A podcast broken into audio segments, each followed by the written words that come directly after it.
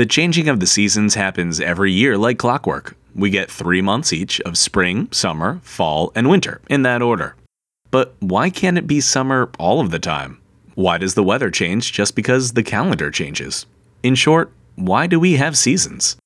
The Earth orbits the Sun for 365 days, creating a year, and every 24 hours, the Earth rotates, with different parts of the globe getting sunlight or not, giving us day and night.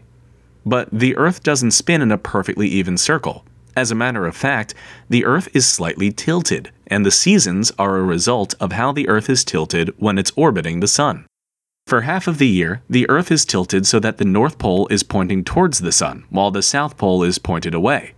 Keep in mind that the North Pole isn't pointing directly towards the Sun. The Earth only tilts a little over 23 degrees, but it's enough that when the North Pole is angled towards the Sun, the day in the Northern Hemisphere are longer and warmer, giving us spring and summer, while the days in the South are shorter and colder, creating fall and winter.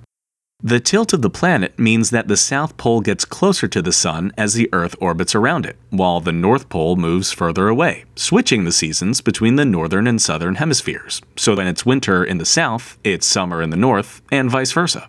So there you have it. Seasons are just an effect of how close each pole of the Earth is to the Sun.